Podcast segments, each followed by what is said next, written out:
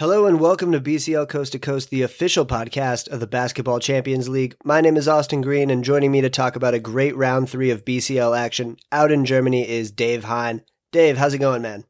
Fantastic. Another another week of exciting games, a couple upsets, and uh, yeah, can't wait to uh, talk about it. Hear hear what your insight is, and uh, and give the listeners uh, who may not have watched the games a little bit of a rundown. Yeah, and we got a really good episode for you this week. Javi Beiran from 2017 BCL champions Tenerife will join us later. He joins us to talk about Tenerife's 3-0 start and their championship aspirations. Uh, they've been one of the most impressive teams to start the season. They're 3-0 and they've won all three of their games by at least 17 points. So we talked to Javi. Uh, before we get to that, Dave and I will break down some of the games of the week and look at some of the top performers. So Dave, let's take a look at the team of the week.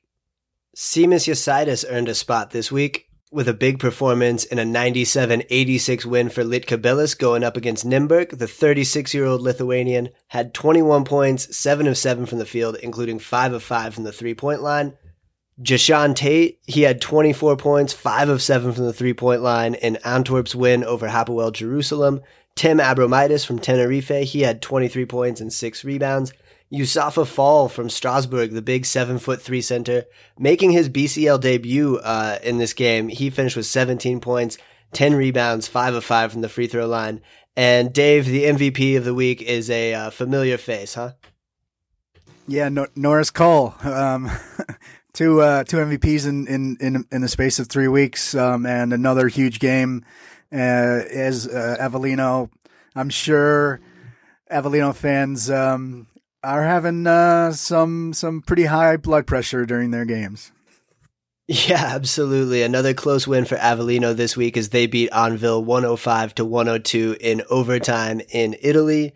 Uh, we'll talk about that game again here in a second.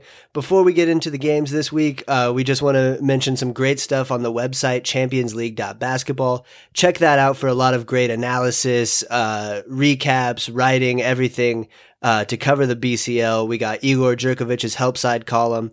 This week he wrote about his love for Italian basketball. Uh, there's also 10 takeaways from week three, and you can go listen to last week's podcast featuring Jordan Morgan from Banvit. So, Dave, uh, without further ado, let's get into uh, Group A. Comes off one screen, kicks out, Nichols back. Norris Cole deep, deep three, three is up. Norris Cole, he is on fire. Six three of the night. Before we break down the Group A games, let's take a look at the standings. At the top, we've got two undefeated teams with UCAM Murcia and Avellino both at 3 and 0. Then in third place, Banvit are 2 and 1. Fourth place, Anwil, they share a 1 and 2 record with Nizhny, Ventspils, and Le And then in last place, MHP Riesen Ludwigsburg have yet to get a win. They are 0 and 3. Dave, looking at Group A, uh, what jumps out to you from the standings after three weeks?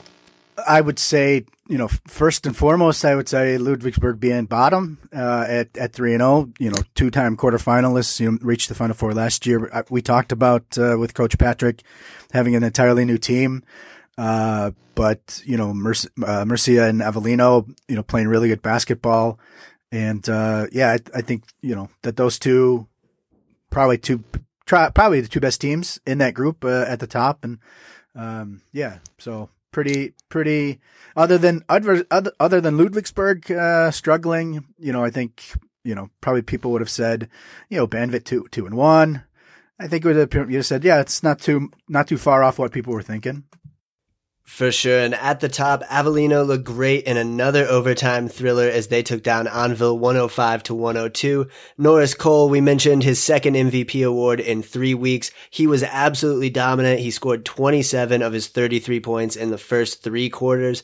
Uh, in the fourth quarter in overtime, he went a little bit cold, but I think that, uh, the fact that Avellino were able to get a win speaks to their depth.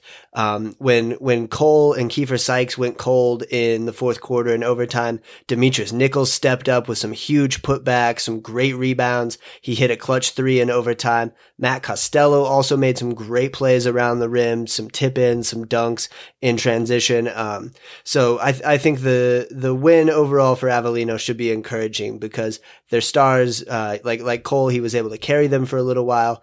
But once he cooled off, other guys were able to step up and, and help Avellino get the win. Uh, Dave, what did you think about this one? Did you see this game? I, I mean, 29 lead changes back and forth, back and forth. Nine points, the biggest lead for Avellino. And, and, and really, Anwil fans probably can be disappointed that they didn't win the game. If any of three guys don't box out, uh, or, or are able to box out Nicholas, who goes up and crashes the board with the putback, uh, on Cole's miss, uh, late. Um, and, but then again, Anwil fans should be uh, you know, or actually Avellino fans should be totally disappointed that uh, that they didn't that they had to go to overtime uh, with that just uh, absolutely surreal uh, uh, inbounds that that that they gave up to go to overtime. But then Costello, like you talked about, the depth, you know. Um, Costello with the two huge baskets, and, and that was that was enough Uh, down the stretch. So yeah, a thrilling, thrilling game you know, anytime you have a game going back and forth, back and forth, 29 lead changes, you know, you just, it's one of those ones you just, and to go to overtime, it's just one of the ones that you, you could actually again watch, rewatch it if, even if you know what happens. Yeah, it was a super entertaining game overall. Some great shot making on both sides. Um, I get what you mean about Avellino. Like, I'm, I'm sure they would have liked to win in regulation.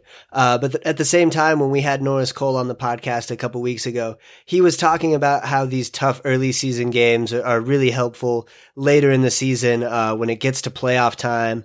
Uh, you know, this is a team with final four and championship aspirations. So, um, you know, while it would have been nice to wrap up this game in regulation, obviously, um, I think in the long run, these experiences will help them because you know hopefully they'll be able to learn from their mistakes. That alley oop that they gave up that that sent the game to overtime. Hopefully they'll learn from that mistake and be better for it going forward.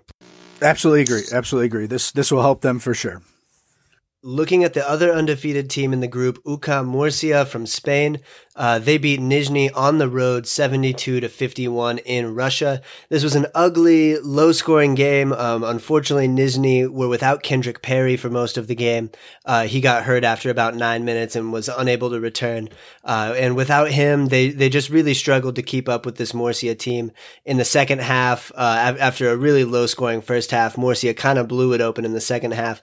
Uh, Alex Hit a three pointer Ovi Soko started the fourth quarter with a long range jump shot, and that kind of opened up the floodgates. Suddenly, Milton Doyle got hot. Uh, he hit three three pointers, I think, in the fourth quarter, um, and w- within a very short span too. So he hit a couple threes, extended Murcia's lead to 18, um, and by that point, it was it was over.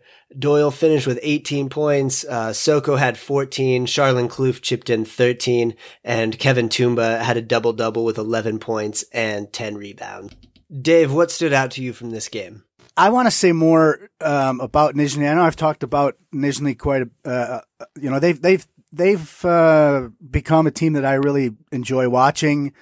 Uh, you know, Dragosevich also didn't play. Vladimir uh, you know, so you take away basically take away their top two scores, Perry. You know, they sh- they they shot only you know they shot less than thirty five percent, and they had a lot of open looks, especially those first three quarters when they were trying to stay in it. Uh, and you and you have to think if Perry's there, the defender that you know that was able to go and help on the shooter. Um, and and you know distract him that little bit. You know he wouldn't have been able to go over because he has to stay on Perry or he has to go to Dragosevich. So um, I, I I think it, it, it really speaks to what this team, maybe the lack of depth that Nizhny is as good as that, maybe that top rotation is. Um, but maybe what, uh, what they were missing. 21 turnovers. That's not going to happen usually. I don't think with a team that Perry's running all, the whole, the whole day. And, and then, you know, you mentioned the late three, the, the third quarter, uh, three pointer from Urtasun they they uh, uh Murcia hit six of their first nine three pointers in the fourth quarter. Doyle had four in the fourth quarter alone. And, and that was it. You know, I knew the result of this and I was just trying, I was, I wanted to see how this team played without Perry and, you know, guys like Odom, uh, you know, they, they tried as much as they could, but once those three, three pointers were falling, then it was, then it was totally game over. So I don't. I didn't look. I didn't have a chance to see what the what the what the diagnosis of of uh, Perry's injury was. It was a back thing. It looked like a back thing when he came down on the layup. So, and I don't know what Dragosevic is, what his what his injury status is. So, but but you know, looking forward, those teams, those guys are they have to come back if this team has a has a has a chance to to do much damage. Yeah, for sure. Nizhny just don't have enough depth to withstand injuries uh, to those guys at the top, uh, especially against a really good team like Murcia. And Murcia in this game, they got a ton of offensive rebounds. They were missing a lot of easy looks early in the game, uh, but they just kept getting offensive rebounds, kicking it out to shooters, and eventually those open shots started to fall, and that was ultimately the difference. Looking ahead to next week, we'll talk about this a little bit more at the end of the show, but only one of these two teams will remain undefeated as Avellino travel to Spain to take on Murcia in a matchup of 3 and 0 teams. Uh, Dave, that's going to be an epic one next week. For sure, for sure. All right, moving on to the third place team in this group, Banvit lost their first game of the BCL season, dropping to 2 and 1 after an 86-80 defeat on the road at Ventspils in Latvia. Our apologies to Jordan Morgan for the uh, BCL podcast curse. Um, Jordan joined us on the show last week, and uh, he's a super interesting guy. So go back and, and listen to that. He's also the only guy in the BCL this season who's in the top five in both scoring and rebounding. He's averaging 20 points and nine rebounds per game. But unfortunately for Banvit, uh, Jordan wasn't able to lead them to another win this week. Dave, uh, what did you think about this game, and, and what did you see from Banvit in their first loss of the season? You know, I I I, I hadn't per- personally seen much of uh, Jonathan Arledge, um, a DC kid who who went to uh, George Mason and Old Dominion, um, and was in Switzerland for his first year of professional basketball, and then in the Italian second division for two years before coming to Ventspils. And you know, he had a great game, uh, sixteen points, six rebounds, four blocks.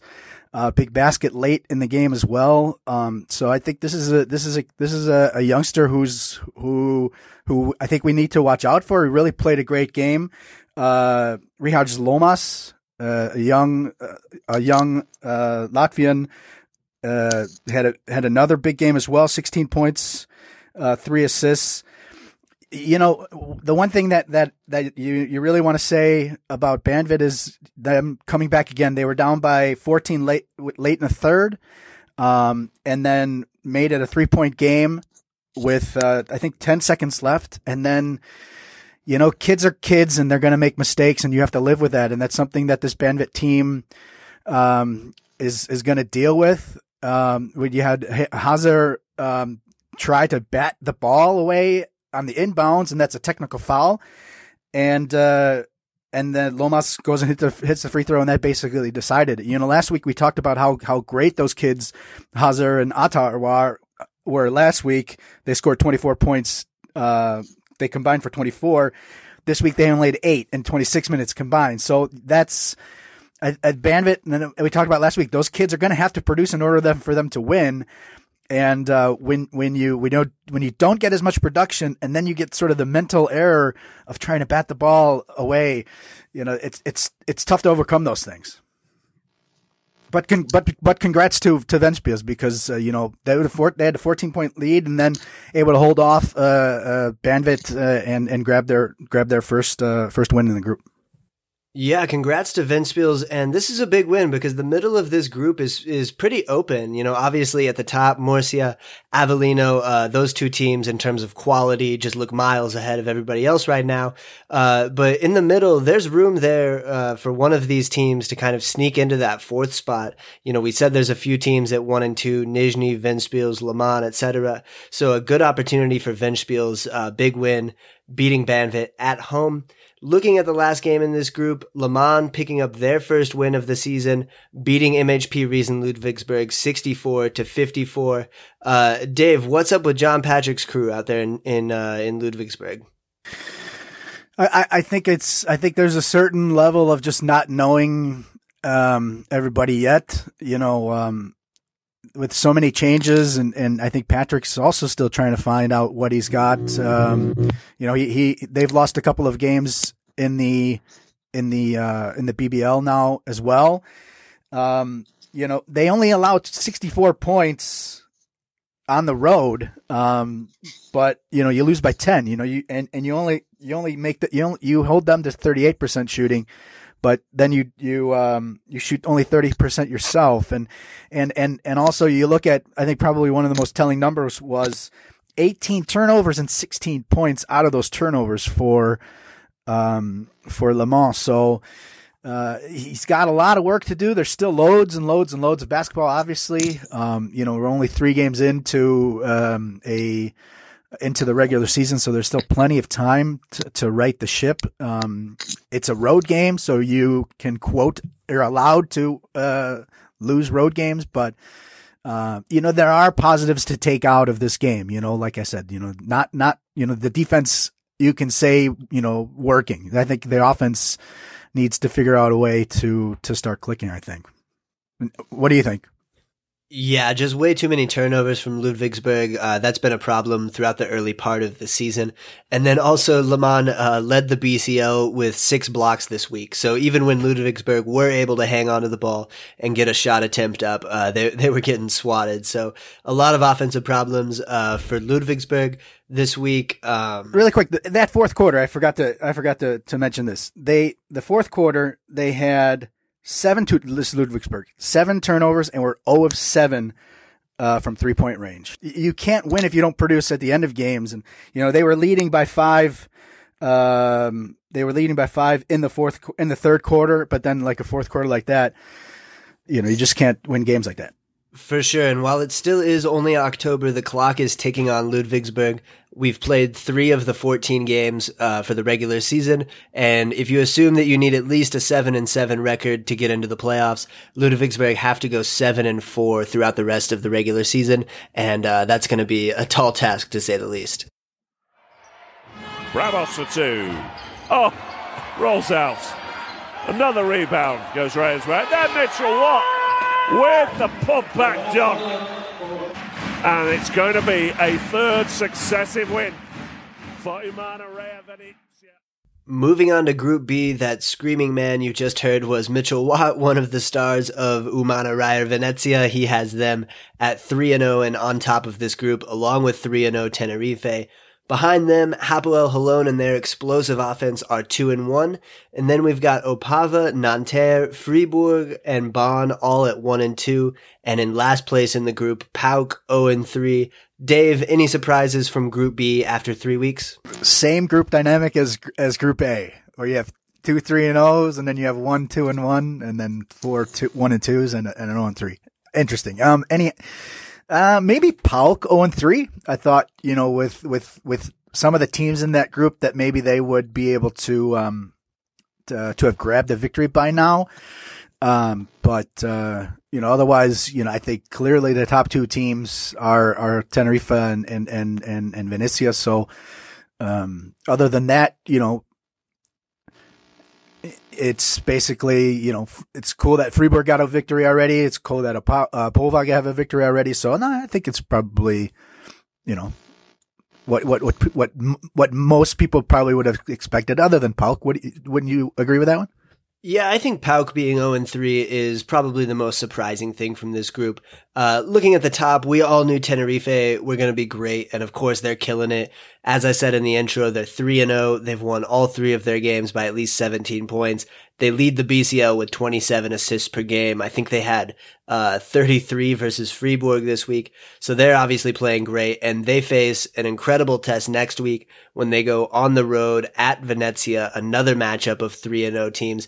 That game is going to be awesome uh, because this Venezia team is very dangerous. They got a lot of weapons. Austin Daye, he was the round two MVP. Uh, Mitchell Watt has been great inside and they've been number one in our power rankings on the BCL website uh, throughout the early part of this season because they're undefeated in both the Italian League and the BCL. So that's going to be an awesome game uh, next week. Dave, what are your uh, what are your thoughts on this Venezia team? And did you catch any of their uh, game against Opava, which was a ninety to seventy two win on the road?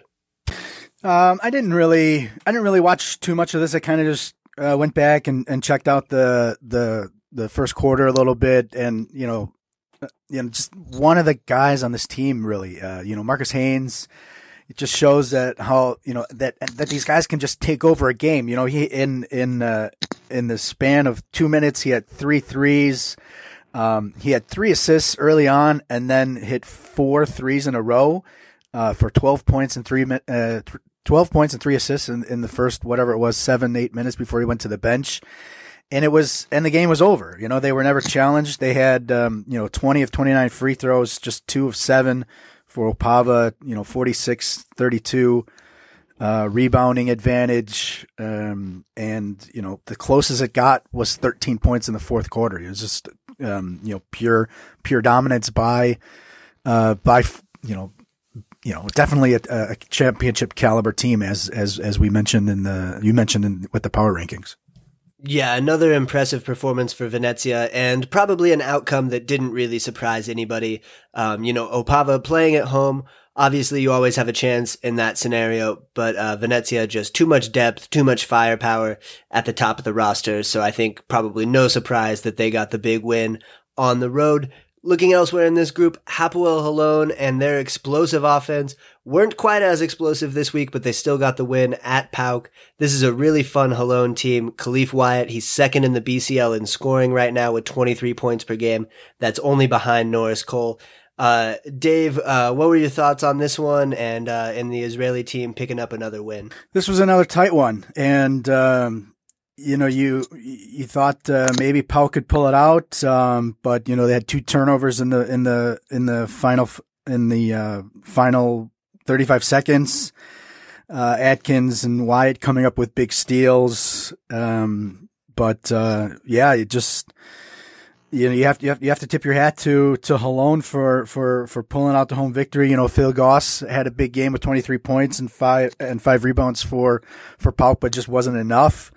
Um, yeah, you know, the end of the, it, it shows the, the, the quality of, of Holon to, to grab a home victory against, to call him desperate is, is, is a little too much right now. Like we mentioned, PAOK, you know, PAOK, uh, you know, being, uh, 0 and 3, um, you know, trying to grab that first victory. Uh, but to hold on for a victory and go to two and one in the group, you know, uh, good, good for them. Yeah, and the last game of the group, Nanterre picked up their first win with a blowout win on the road, beating Bonn 81 to 57. Uh, Dave, what happened here? you know, you thought that um, you thought that uh, Ludwigsburg was bad in the fourth quarter. Wait for this one. Final nine minutes. Bonn 0 for 12 from the field, including 0 of 7 from three point range and seven turnovers. They had Oof. four free throws. Um, uh, five. Um, it was a 28 to five finish. Nanterre. Uh, so Bonn was up by 12 in the uh, in the first quarter. It was a three point. It was a four point game late in the third and at 48 49, Nanterre took their first lead of the BCL season. They didn't lead in their first two games. They gave it up and they took it right back and then never, uh, and never, never let go. And, and, and, you know, just an absolute nightmare performance by Bonn in the fourth quarter. Nothing would fall. Uh, and, and turnovers left and right. And, um, yeah, you know, Waters and and Senglin both with with twenty points. Uh, Gamble against his old team, uh, six and nine, uh, nine rebounds. So, uh, congrats to non- Nanterre, you know, to come in and and to have never led and then you know fight back, take the lead, give it right back up, but then to take it and then just run away with the fourth quarter was um, really ugly basketball by two German teams this week in the fourth quarter. In the fourth quarter. Yeah, Nanterre led all BCL teams this week with 23 points off turnovers, so they were able to punish those Bonn mistakes, get the win, and move to 1 and 2 on the season. Paris Lee spins away from Black for a second, but he's right back for more. Bounce pass and back over the dunk. Oh, what a play and what a reaction. Antwerp Giants loving it. all right, moving on to Group C. Only one undefeated team left in this one. That's Montakit Fuenlabrada from Spain at 3 and 0. Behind them, Hapoel Jerusalem are 2 and 1. Same for Telenet Giants Antwerp and AEK Athens. They are also at 2 and 1. In fifth place, Brose Bamberg 1 and 2. Dijon and Lietkabelis also 1 and 2, just barely behind them in the standings on point differential. And Nymburk bringing up the rear at 0 and 3. Dave, what are your thoughts on Group C? I tell you what, man, this this this is going to be a fun group um, because you look at you know three and zero, oh, and then two two teams, uh, three teams at two and one, and then you have Bamberg who are probably disappointed being one and two, and you know the other two teams at one and two, um, they're going to probably be fighting to get into the top four spots to to then move into the playoffs. It's a fun group, man, and and um, you know we're to start. You know, I wonder. We've seen some separations in some of the other groups um, where I don't. It, it's to take at least another two three weeks before we see any separations. I think in this one. Yeah, no doubt. This is a fun and balanced group. A lot of really cool teams in this one. Antwerp versus Jerusalem was just a ridiculously fun game. Uh, I mentioned it on the podcast last week. I said if you like offense, make sure you check out this game, and it did not disappoint. Antwerp got the win, beating Jerusalem 101 to 89. Jae'Sean Tate was excellent. As I mentioned earlier, he made the team of the week with 24 points. Paris Lee and Victor Sanders were phenomenal in the second half. They absolutely, absolutely took over. Great dribble penetration, uh, kickouts to open shooters. Ismael Bako did a great job in the paint. Uh, Hans Vanwijn made some big plays. So a great win for this Antwerp team, uh, against a really dangerous, uh, Jerusalem side. And for Hapoel Jerusalem, you know, basically they just couldn't get enough stops. Uh, obviously, if you give up 101 points in regulation, defense was probably the issue. And, um, you know, this is, this is a great team offensively with, uh, Tamir Blatt, a lot of really good athletes, uh, who can finish on the end of his great alley oop passes. But defensively, probably some issues here, uh, and Antwerp were able to expose that. Dave, what did you think about this big time win for the Belgian club? I only caught the second half. Um, I noticed that it was going to be a, uh, you know, that it was kind of back and forth and stuff. And but uh, you look that you know, obviously, um, Jerusalem had you know missed. Uh, J'Covan Brown only played four, only played four minutes. Um, you you mentioned the the the the the drive and kick. I mean, Paris Lee I love watching this kid, man. Um, and, uh, they had no answer for him. They, they, you know, he would get by people and he, and then, and then just, okay, if the guy's coming over, I'll kick it out or I'll try to go finish. You know, he finished with, uh, with 12 points. He had the 11 assists. Uh, you know, you know, the, the, the guys around him, Tate, like you mentioned, the 24, Victor Sanders had four threes. Um, 20 well first of all first of all congratulations um, to antwerp for i know they're two and one but this is their this was their first ever bcl home game um, just the fact that they that they got this is really cool. You know, last year they they they just missed going into the into the regular season. They lost to Rosa Radom in the in the third qualifying round. Had to go through all three. This year they went through all three, qualified. Their first two games were on the road, so this was their first home game of the season. You know, thrilling game, fantastic, and um, and another another thing to note, um, and and actually I'll, I'll shout out to to Igor Jurkovic's uh, column help side. Nobody on this on this Antwerp team is uh, older than 27 years old. So, you know, this is a team that uh, you know Paris Lee, you know, uh, agreed to a, a, contract for next season as well. So obviously there there seems to be a, a, a cool feeling in the in the uh, in the team great game. You mentioned it, um, and uh, but just you know, congratulations to Antwerp. You know, it's it's cool that uh, that this team is uh, um, is is playing home BCL games and and and uh, and grab a victory to to go two and one and, and throw a whole new dynamic in this group. You know, I don't think many people maybe have, have would have thought that uh, you know they'd be two and one. Um, especially looking at Hapoel being their first home game and being two and one, so they would have stolen a game on the road. So, uh, good, good stuff. Yeah, really impressive win for Antwerp, and uh, that's going to be an incredibly fun game going back to Jerusalem for the second leg. Uh, we know they have a great fan atmosphere there in Jerusalem, so that should be another really fun, high-scoring game uh, when that when the second leg of that rolls around. Looking elsewhere in this group, another close game between two really talented teams. Defending champions AEK Athens took down Brose Bamberg 93 to 86. Xavier Rathan-Mayes was fantastic for AEK. He had 24 points, six assists, and uh, was potentially deserving of a team of the week spot, but a lot of other great performances there bumped him out of that. Howard Sant-Roos was great. He played phenomenal defense on Tyrese Rice. He did a good job of leaking out in transition for dunks. Malcolm Griffin and Giannoulis Larentzakis both had 14. Jonas Maciulis had eight points, including five five really clutch points in the fourth quarter when Bamberg cut it to five or six. And I thought Vince Hunter, Tyler Robertson did uh, did some great work inside. So a balanced uh, balanced team effort from AEK. Uh, Dave Bamberg not quite as good in this one. Uh, what did you think about Luca Banchi uh, getting some revenge against his former club? Uh, you know, I'm I'm not. Um, first of all, I'm not, and, and and and sorry to AEK fans, I'm really not sold on this team yet. Um, uh, uh, you know, they they I can't remember. I think what actually Nymburk wasn't it. Nymburk had a really good look, or or like Palace had a really good look, to, and then the game went to overtime.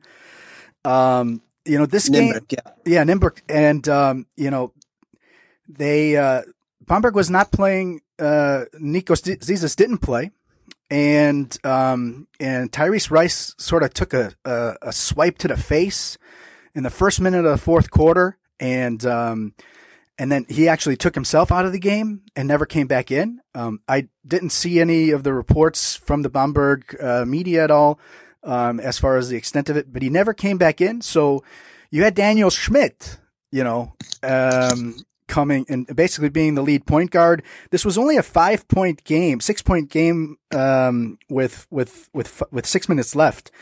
Uh, and then you had three straight turnovers from Daniel Schmidt, and that was, and that basically decided the, the, the, the ball game. But to, to, to, if you're Bamberg, you're not totally disappointed with what, what actually happened, knowing that you played, you know, without Zisis. And then obviously we, we've been talking the first two weeks that, you know, fourth quarter is Tyrese Rice time and you know he he took that swipe to the face and and and wasn't able to play in the fourth quarter and do his fourth quarter things. You know, he had he had uh, eight turnovers in in in the in the first three quarters. Um, you also had some nice play by some of the their youngsters. You know, there was a Kulboka, a Linda uh, layup. Um, you know, there was a, a you know McDowell White came in and played. So it's a loss uh, for for Bamberg, but it's sort of an understandable loss. It's a game on the road. Um, and, and again, you know, again, uh, sorry, AEK fans, but I'm, I'm still not sold on this team. I love, I love Russ. I love some of these guys. Um, uh, but I'm still not there yet. Um, I, I, I, I give the team, I give the club, you know, um, uh, a chance to win, to win me over, but I, I always find reasons, um, to go the other way and say maybe that might be why they could have lost or could have won. Yeah, I hear you. I, I think I'm probably a little bit more encouraged uh, by this performance than you were, but that's understandable. You know, this is uh, this is a team that lost a lot of key pieces from last year. They still have to work some of the new guys in, so we'll see how they perform over the next few weeks as they're able to build a little more chemistry and cohesion with the new pieces. For Bamberg, um, I agree that Arnoldas Kulboka was one of the bright spots for them. Uh, he hit their first three pointer of the game about with about two minutes left in the second quarter, and then that really got him going uh, to start the third quarter. He had a nice play where he attacked a closeout from the three point line and got a layup at the rim. And then he caught fire. He hit three three pointers in the second half after that, finished with 16 points for the game. Cliff Alexander had 14 and 5 for Bamberg. He did a great job kind of tipping in some missed shots and being an alley oop threat. And Augustine Rubit was incredible. Uh, Uh, 20 points, 9 of 10 from the field. And he's really one of my favorite players to watch in the competition. Just kind of a no nonsense, no frills big guy. Just goes out there, gets the job done. Very skilled, very efficient from the field, versatile score- scorer. So a good game from Rubit. Uh, but like you said, with Rice uh, missing some time with that injury, uh, getting hit in the face, and, and, with Zisis not being able to make the trip, just a tough situation for this Bamberg team uh, to overcome, and they weren't able to get it done this week. Looking elsewhere in this group, the lone undefeated team Montakit Fuenlabrada, they moved to 3 0 after beating Dijon 87 to 85 on the road in France. Uh, Dave, what do you think about this Fuenlabrada team? This is this was an important victory. This was their first. You know they they played on the uh, they they obviously had a new coach with uh, Nestor Garcia coming back. Um, you know he's uh, Argentinian. Uh, coached the team last year, 17-17 record. You know just missed the playoffs, and then uh, I saw that that you know there was um, um, economic family issues why he decided to not come back, and then you know they they they they they they pulled out uh, Yulba right right away after after the the huge loss, and brought back uh, Gar- uh, Garcia. Garcia, for if you don't know, Garcia is the Argentinian coach who coached Venezuela to the to the 2015 AmeriCup champion. Um, you know, beating Canada in the in the semifinals, and then uh, to go to the Olympics for the first time since '92, and then and then winning against Argentina in the final for for their first ever AmeriCup. so he's back, and you know we talked we've we've talked about the, the, the weapons that this Fuenlabrada team have, and, and, and they're still there. You know they they beat they beat uh, they beat Bamberg in Bamberg. Um, it, it's just you know you look at that 50 point loss in the league and and and everything that that put everything, you know that that that uh, that just put everything into turmoil. And and and so now Nestor you know Nestor Garcia's back and trying to uh, calm things down. And, and and it's a it's just a big one to win because they were up by 14, um and and it, it got down uh to have to be decided um, on two free throws by on a free throw by Zana, and actually Arnold had a good good look to actually win this game. I don't know why he took the three instead of going to tie the game. Um, but so yeah, important victory by by Fuenlabrada, and you know we talked about all these big teams, um, but you know they're the ones that are on top right now. So you know, and and and maybe now things have been quieted down. You know, having the coach back from last year, so. Yeah, interesting situation there in Fuenlabrada. And as you said, a very critical win for them because next week they host Hapoel Jerusalem and their uh, really potent offense. And of course, Jerusalem are going to be really motivated to get a victory after losing on the road at Antwerp in round three. So definitely check out that one next week. The last game of this round, Lietkabelis got their first win of the season, taking down Nymburk 97 to 86. Uh, Dave, any any thoughts on this one? Yeah, um, I didn't really have too much. I didn't. I didn't really watch this one. It was a 12 point lead after two quarters, and then just. Uh, but just the last thing from my end on this group, um, you, you you look at uh, you look at the the the plus minus, and it, that just shows you how close this this group is. Fuenlabrada with plus 15, and then you go Jerusalem plus six, Antwerp plus four, AEK plus four, Brose Bamberg plus one, Dijon zero. So all of these games are super tight. So it's gonna this group is gonna be so so much fun to watch over the course of the season. Little mid-range jump shot. Here comes Lapornik back the other way. Chase down, blocked by M'Baye. Here comes Punter back the other way. Little push off, and he gets the. And the last group, Group D, is an interesting one with three teams at 3 and 0. At the top, we got Virtus Bologna, SIG Strasbourg, and Prometheus. Probably the surprise of the group uh, is at 3 and 0 with them. Neptunus, Ostende, and Besiktas are all at 1 and 2. And then at the bottom of the group, we got Bayreuth and Petrol Olimpija. Both of those teams are 0 and 3. Uh, Dave, what are kind of your overarching thoughts on Group D? You said the surprise of the group. I'm going to go as far as say as the surprise of the season so far. They have two road wins, Prometheus do. So I'd, I'd say they're the surprise, positive surprise of the of the tournament so far. Bayreuth, uh, you know, Bayreuth and Besiktas. You you know, you ask you ask um, most most people uh, before the season after six games combined if they'd have one victory, and most people would have been pretty shocked.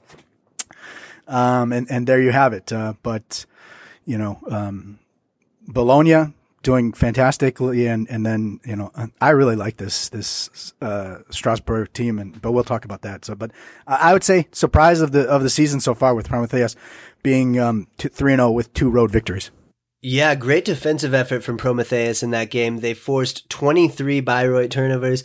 16 of those were steals. Uh, that was a high for the league for the season. And, you know, turnovers are bad enough on their own. If you throw the ball out of bounds or commit an offensive foul, obviously that's bad enough. But giving up steals is even worse because that means the other team is getting transition opportunities, easy buckets going the other way. And, uh, and Prometheus were able to do that as they took down Bayreuth 75 to 70 on the road. And Dave, Germany 0 4 in the BCL this week. Uh, what's up with uh, with your German clubs?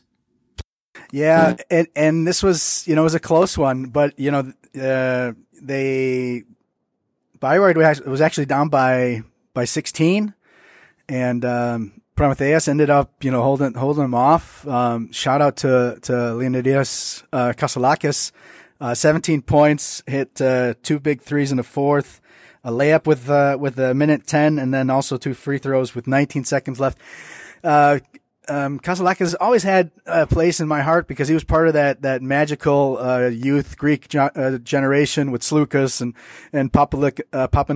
You know, obviously those guys um, you know, received all the praise and, and, and, and won all these, you know, huge uh, titles. And Kaselakis was always there as, as just sort of a glue guy. And it's cool watching him and as, as a, as a leader, um, and, uh, and really showing that that generation really was fantastic. He just, he, he, he never really made the jump, but he's, he's definitely getting there now. So it was cool to see them. And, you know, Bayreuth, you know, it's, um, yeah, you go down by 16 points at home and okay, you made it close at the end, but you know this is another team very similar to to um, to Ludwigsburg, and and there's still a lot of work to be done. Yeah, no doubt about that. A lot of work to be done for 0 and 3 Bayreuth. Besiktas uh, in a slightly better position at 1 and 2, but they lost again this week, losing at home 71-78 to Strasbourg. We mentioned it at the top of the show. Youssoupha Fall made his BCL debut for Strasbourg and uh, made the team of the week with 17 points, 10 rebounds, uh, altered some shots around the rim. Uh, Dave, what what do you think about Fall adding another element to an already dangerous Strasbourg team? And, it's a Strasbourg team that I, I, know listeners know that that I really like. Um, and uh, you know, they even tried. Uh, Collet even had uh, Fall and and um, Traore on the court together in the in the fourth quarter at the beginning. Benzing started taking Traore to the basket, and then uh, and then uh, Collet said, "All right, this ain't gonna work," and then brought in uh, Petrus.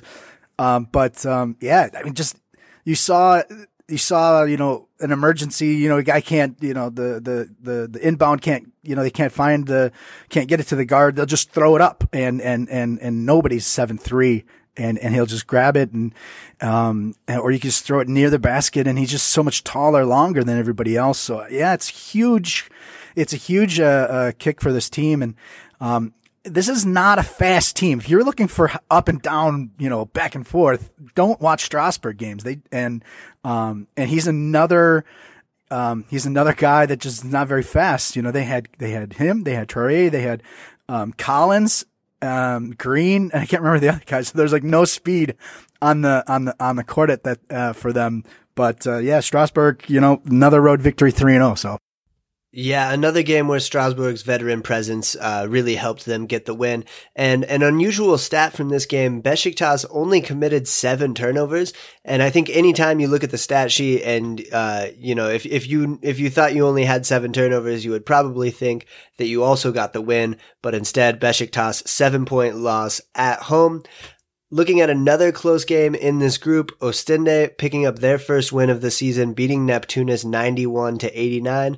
Uh, Dave, this is a Neptunus team that we both really like, but they weren't able to get the job done this week. Yeah, it was, uh, you know, they came back as well, you know, on the road. They were down by 14 late in the third, actually took the, took the lead in the fourth. Um, but, you know, just a, a huge end of the game, uh, for Mark John, uh, Vemba. Um, you know, put the put the offensive rebound back uh, with 33 seconds, had the steal, and then the tough layup with 3.5 uh, with um, with 3.5 seconds left. Then, but you know, you look at the other end, and you know, Grant he only had nine points, um, and uh, um, Delininkaitis, he scored 26 and he had five threes, but he also had five turnovers, including two huge turnovers in the last whatever five seconds. Um, uh, lost the ball to to to Memba for the steal to basically win the game, and then there was there was I think 3.5 seconds left. They had inbounds, uh, and and he threw it the backcourt, and that was uh, uh, out of bounds, and that was the game. So as good as uh, Delininkaitis played, you know, had the had the the two cru- crucial turnovers down the stretch, and you know, it would have been cool for Neptunus to come back and and and and reward themselves for for the victory after coming back from that big deficit. But you know, you know, congrats to Ostend for getting their first victory. Yeah, congratulations to them. And that's been a common theme throughout the first few rounds of the season is that late turnovers will absolutely kill you. And uh, that's what happened to Neptunus in this game. They very easily could have come out with a two and one record, but those late mistakes really hurt them. Uh, looking at a team where turnovers have not been much of an issue at all, Virtus Bologna uh, on top of the group at 3 and 0 and this week they absolutely crushed Petrol Olimpija 92 to 61 on the road. Uh, Dave, there was uh, probably never really much of a shot for Olympia in this one, was there? No, no, not really. I, I, didn't. It, it was um it was a 19 point lead at half. I didn't I didn't watch this one uh, really at all. Just kind of looked at the stats. I'll admit that um five double five players in double digits, 52 uh, percent three uh, field goal percentage for uh for for Bologna, nine turnovers. Just really quick the other end. Um, it, it, I actually might go back and look at it just because, you know, Issuf Sanon, the, the, the Ukrainian talent, um, had four points, nine rebounds, five assists. Uh, did have five, four turnovers, but two steals in 20 minutes. So I might go back and see, um, you know, obviously just had the ball a lot and was doing a lot of things. Also, you know, bad, you know, with turnovers, whatever. But, um, the one, one, one note I want to, I want to, I want to, uh, to mention on this one, um, Kevin Punter, uh, he three games this season, he has zero turnovers so far in the league. Um, and if you, in his last five games, he doesn't have a turnover. He didn't have a turnover in the final four last year for, for the champions AEK.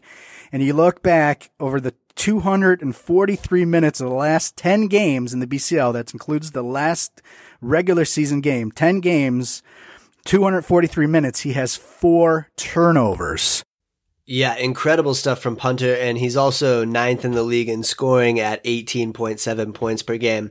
And of course, he was the scoring champ last season, so we know that dude can go get buckets. Uh, and this Bologna team is just loaded overall. They have a ton of weapons with Tony Taylor at point guard, Pietro Aradori at the two, uh, Amath M'Baye had a really strong game at the wing. They got Kravic and, and, uh, Qvale ba- banging around inside. So this is a really, uh, really dangerous Bologna team. And Italy overall has been fantastic between Bologna Avellino and Venezia, the three Italian teams in the BCL, are 9 and 0 to start the season. So incredible stuff uh, from the Italian teams.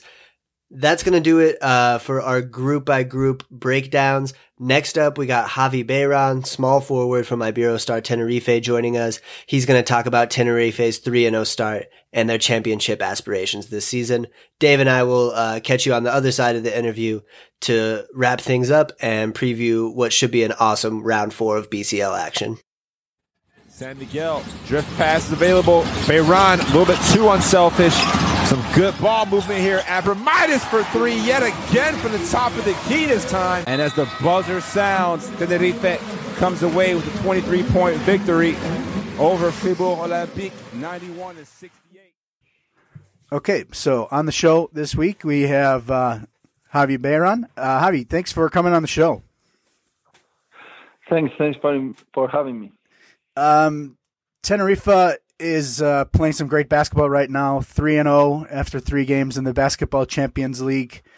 Uh, how do you think your team is playing right now?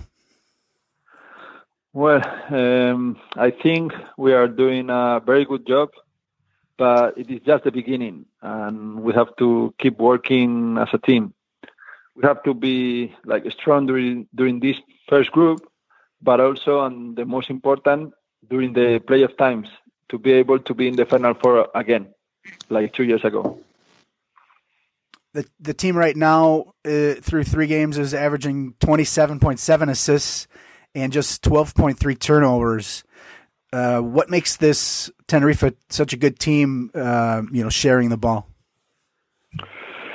Well, uh, we we always try to have in our minds the extra pass uh, defense and serve the ball are our goals or, or keys. We know we are so much better when we play like a team and everybody gives something to the to the group. Hey Javi, uh, so Tenerife won the BCL title in 2017, but unfortunately you missed the second half of the season with a torn ACL. Uh, what were your feelings about seeing your teammates win the trophy but not being able to play with them? Well, that second part of the year was very, very hard for me. It was the first serious injury I have ever had. And during those months, the team saw me that I kept being part of the group that was so important for me. And when we uh, when we won the basketball champion league, uh, even if uh, I was not able to play, uh, I I tried to support them like crazy from the bench, and I feel completely excited. Even uh, I I can I couldn't play. Yeah, so now uh, now Coach Vidorreta, he left last season, but he's back with Tenerife. Uh, how happy were you about him returning to the club? Uh, for me, it was a, a very good news his return. Uh, he showed me his confidence to me, and I think we have a, a good feeling when we are when we are playing and practicing. You guys uh, not only have uh, Coach Vidorreta back, but actually quite a you know there's quite a few players from that champions um, from that championship team in 2017 are there with you. Uh, how is this team similar to the one from 2016-17? Well, I think we, we try we try to have the same ideas, the same philosophy. Logically, uh, half of the team is different, is new. I think we have six players that we are repeating from two years ago, and six are new. But uh, our fight, uh, our spirit, and and our pride has uh, have to be or appear in every game that we play. That's our like how how we have to play. Yeah, Javi, and some of the new guys uh, like McFadden, like Sebastian Saiz, uh, what do they add to the team? Well, I think they're really important in, in our roster uh, because they give us energy, they give us fight and new blood, like new players coming uh, is always important. But I think the most important point is that they are good teammates who made our group better or the group better. Yeah, and in Tenerife, you have an interesting home court advantage because uh, the island is so far away from the rest of Europe. Uh, d- does it feel like you have a, a big home court advantage in Tenerife? Well, we play. Uh, uh we feel so good when we play at home. Uh, we always talk. Uh, we always heard on the media that teams said we are so far from any city or in Europe or any country. Uh, we know the flights are long. Uh, we live in another in another place, so much different than the other games that we have during the season. But for us, it's the same when we have to play there. We have long trips, uh, normally like five six days away of our uh, house because we play in the Spanish National League, and then we have the Basketball Champion League game, and we we we used to that. So I think uh, it's the same advantage or disadvantage for for both teams.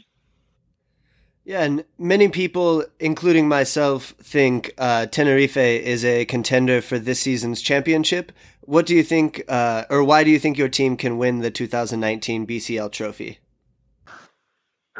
Well, I think we are one of the favorite teams to be in the Final Four. Uh, it's hard to say win the, the, the, the trophy, but be in the Final Four because we have the experience from two years ago that we won the cup and we have still in our minds our bad game uh, against Murcia last year, that we won first in, in their court, in their home court, and then we lost by more than 11, I think, in at home.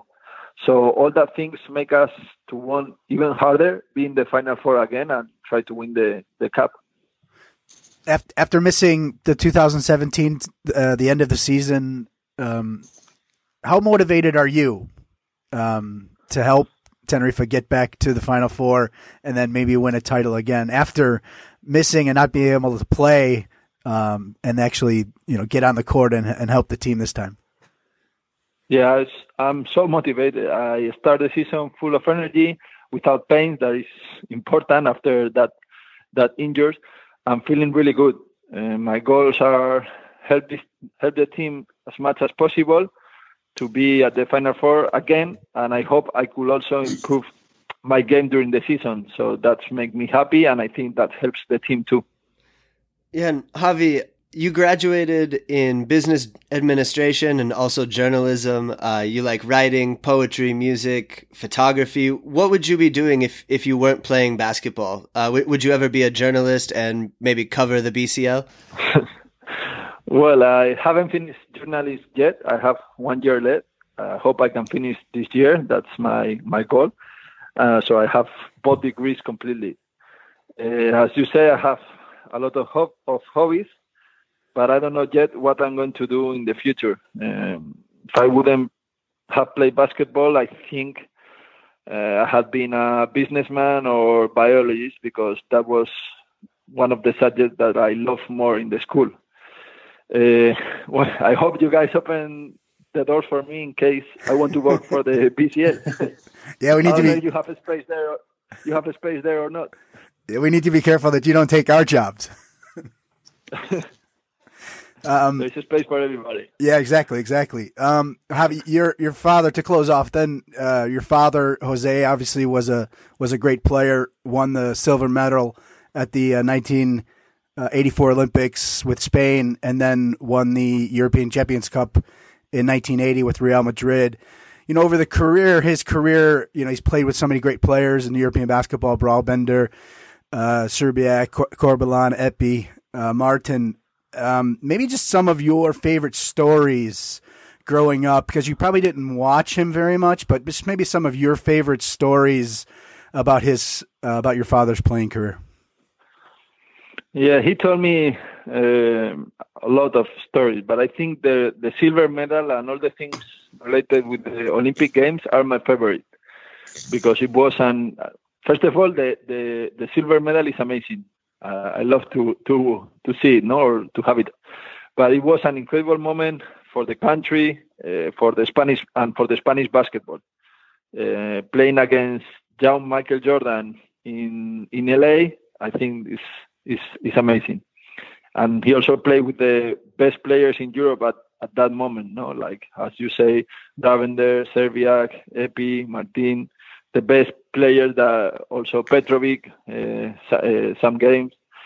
Um, for me, like this year, I played for for the first time with the national team, and it was an incredible moment. But I I think I still dream to be at the Olympic Games like my father because all the things I can read it and watch it uh, are amazing for me. Who knows? Maybe even the World Cup next ne- next summer. Uh, now that you've already made your debut in the senior national team. Yeah, I hope now we are trying. We need one more win to be in the in, in that World World Cup. So I, I hope I can still playing good this year to to have an option to be in the roster. That comes up the next window in November and December. Until then, uh, we'll see if if uh, if you can make the uh, the roster uh, for Coach uh, Scariolo. Uh, but until then, we're going to enjoy watching you play for uh, Iberostar uh, Tenerife. Um, Javi, uh, thanks for coming on the show. We appreciate your time, and uh, good luck, and stay healthy. Thank you, thank you so much. It was a pleasure for me to talk with you guys and try to talk about my team, my feelings, and and all the things related with Iberostar Tenerife and Basketball Champions League. Thank you so much.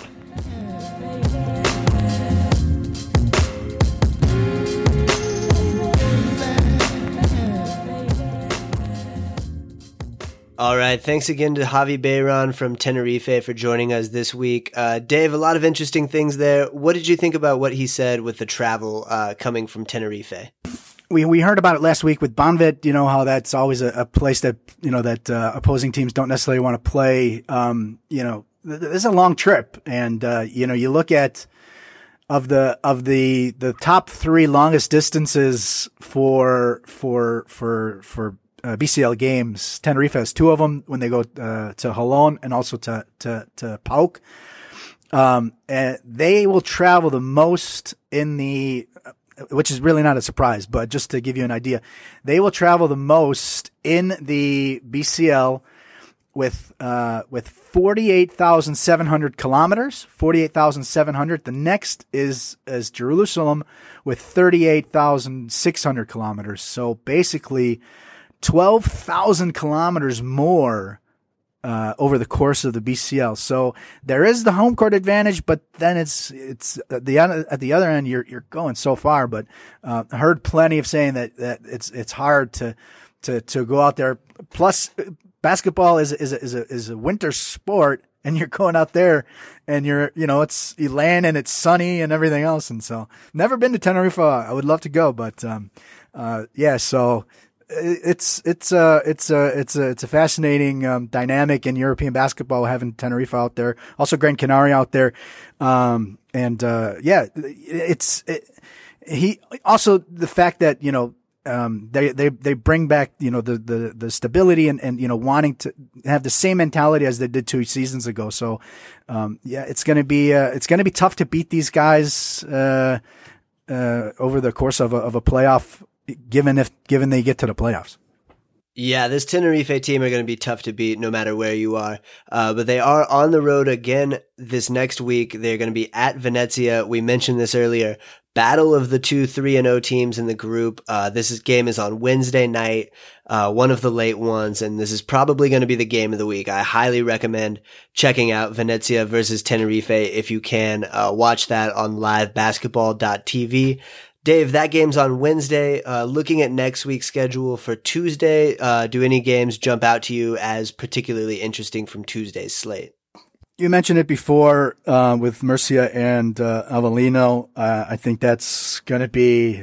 Uh, I think that should be a, a fantastic battle in in Group A, and um, also, you know, I think I think Holon, Opava you know, Holon, if they can grab that victory and uh, and to get the separation then from from uh, from at least one team. Uh, it's at home, Opova, See if what they can do on the road. Uh, so that that's another game. I'm kind of looking and seeing what happens. Um, I would expect that Holon can win, but you know it, it, they're kind of an important part right now to maybe get that separation. Um, and also to get fur- even further ahead of Bonn, you know, right now that Bonn is, uh, is, is one and two. So maybe that might be a good game. Yeah, absolutely. And definitely check out that Murcia versus Avellino game on Tuesday. That one's going to be amazing. That's another matchup of 3 and 0 teams. Norris Cole, MVP two out of three weeks this season. He's going to be going up against Charlon Kloof from Murcia. That should be an awesome matchup. So definitely check that out. On Wednesday, there's a lot of good games, starting it off with Neptunus versus Strasbourg. Then we got Prometheus trying to move to 4-0 against Besiktas. Uh, Venezia versus Tenerife later in the day. Should be an awesome day of games. Uh, Dave, what are you going to be watching on Wednesday? You mentioned all of them, man. I mean, all those, you know, Fuenlabrada, Jerusalem, Venice, Venezia, um, Tenerife, um, Prometheus. Can they go to 4-0? And can, can they keep uh, Besiktas reeling? Uh, what about Banvit and uh, Banvit at home against Nizhny? You know, is, is, is Kendrick Perry back? Is Dragicevic, uh, is he back? Uh, can they get back on track? Um, you know, you don't want to uh, uh, to lose too much ground. You know, they're they're in the that's you know the soup of one and two teams in group uh, Group A is is is Nizhny, and you know ben, Banvit would love to get that separation. So yeah, I think Wednesday is just absolutely packed. Yeah, it's going to be an amazing day of basketball, and you can watch all of those games on livebasketball.tv. You can watch them live or on demand. So if you want to go back and watch some of the best games from the round, like the ones that we were just talking about, like Avellino beating Anwil or Antwerp beating Hapoel Jerusalem, you can go to livebasketball.tv and watch those. Also, be sure to follow the Champions League at Basketball CL on the various social platforms, Twitter, Instagram, Facebook, etc. You can watch all the latest highlights on the Champions League YouTube page and make sure to visit uh, championsleague.basketball to read all of the latest articles, power rankings, Igor's help side column, all of the great stuff that we have going up on the website. That's championsleague.basketball. And also go download the Basketball Champions League app. It's a great way to follow all of the action on game day. You'll get notifications when games go to the fourth quarter, things like that. So it's a great way to keep up with everything as it's happening. That's going to do it for the show this week. Thanks again to Javi Bayron for joining us. Thanks again to Dave over in Germany. My name is Austin Green. This has been BCL Coast to Coast, and we'll catch you next week.